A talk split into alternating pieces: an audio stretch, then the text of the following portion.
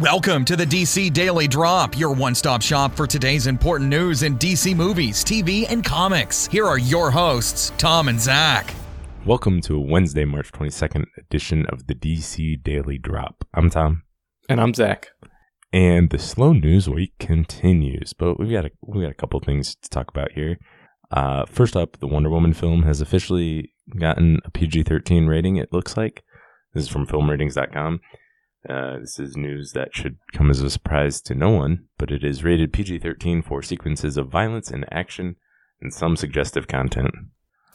Yep. Uh, you know, I I think everybody knew it was going to be rated P G thirteen. Not, like you said, not a big surprise. Um, yeah, not a lot to add to that. So, it sounds like a pretty great movie from that description, though, wouldn't you say? Yeah. Some violence, I, I will, yeah. some action, and some suggestive content. And I think those are three things you need in any great movie. I, I will suggest that the content of this film will be violent and actionful. There we and go. Good. Yeah.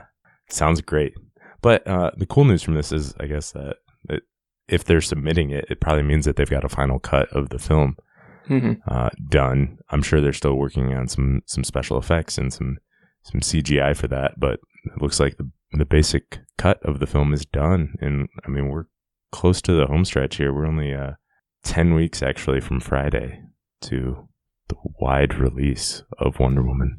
Yeah, I think I think Warner Brothers D C is are very confident in this film, which makes me feel pretty good about it. Just you know, just the fact that they've like shown good portions of the movie to reviewers and journalists and stuff, and it, there seems to have been pretty much widespread positive reaction to it. Um, I don't know. I'm getting my I'm getting my hopes up, like I do every single time, and I think this one's gonna be pretty good. I am pretty excited. Uh, um, I'm pretty.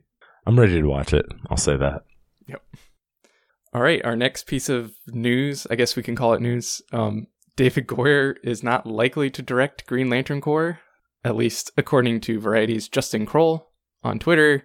Um, Jeff Snyder made a prediction that Goyer could take over as director in addition to writer-producer of that movie, and Kroll basically said, "All, all I'm gonna say is that Warner Brothers is." Basically said, all I'm going to say is that Warner Brothers is happy with him just writing. So wh- what do you think about this? Do you think David Goyer is going to take over as director, or do you think he's just going to stay on as writer-producer? I do not think so. So Snyder, it was sort of a, like like you said, a prediction. He sort of, it was on his uh, on his show, he sort of said, you know, it, it wouldn't surprise him if Goyer took over. But his only reasoning for it was that Simon Kinberg might do that for the X-Men franchise. So he's done some writing for them in the past, and so he might take over the ne- directing the next X-Men movie. And that was sort of where he made his prediction from.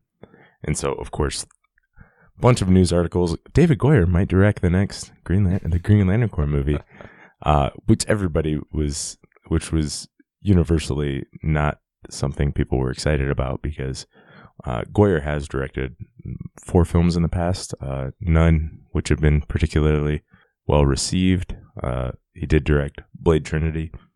Uh, he's been much more successful as a writer. Um, I think we were both pretty excited about him being on board as as a writer, especially with Jeff Johns working with him and Justin Rhodes on the script.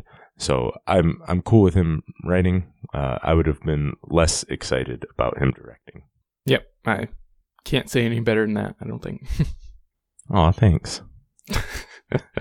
Uh, so on to animated movie news. Uh, a new clip, just a brief clip of Teen Titans: The Judas Contract was released. It's it's quite short, but it, it features Starfire in action as we build up to the release. Um, gosh, we're just a couple weeks away from the digital release now. Um, th- anything to take away from this video footage, Zach? I mean, I don't even think we don't even hear anybody talk or anything. It's basically just Starfire doing some cool action stuff, beating some people up. Um, so. Not a whole lot, just this movie looks like there's going to be some cool action like there normally is in their movies. And so, I don't know, just piquing my interest for it to come out in a couple weeks, like you said. Right. And there's also an interview. This was done by D C All Access, I think, right? Yep. Um, and so uh, with the voice of Starfire, Carrie Walgren, she, she did a little interview, talked a little bit about the film and, and sort of non-spoiler ways. If you want to check that out, we'll have a link in the show notes.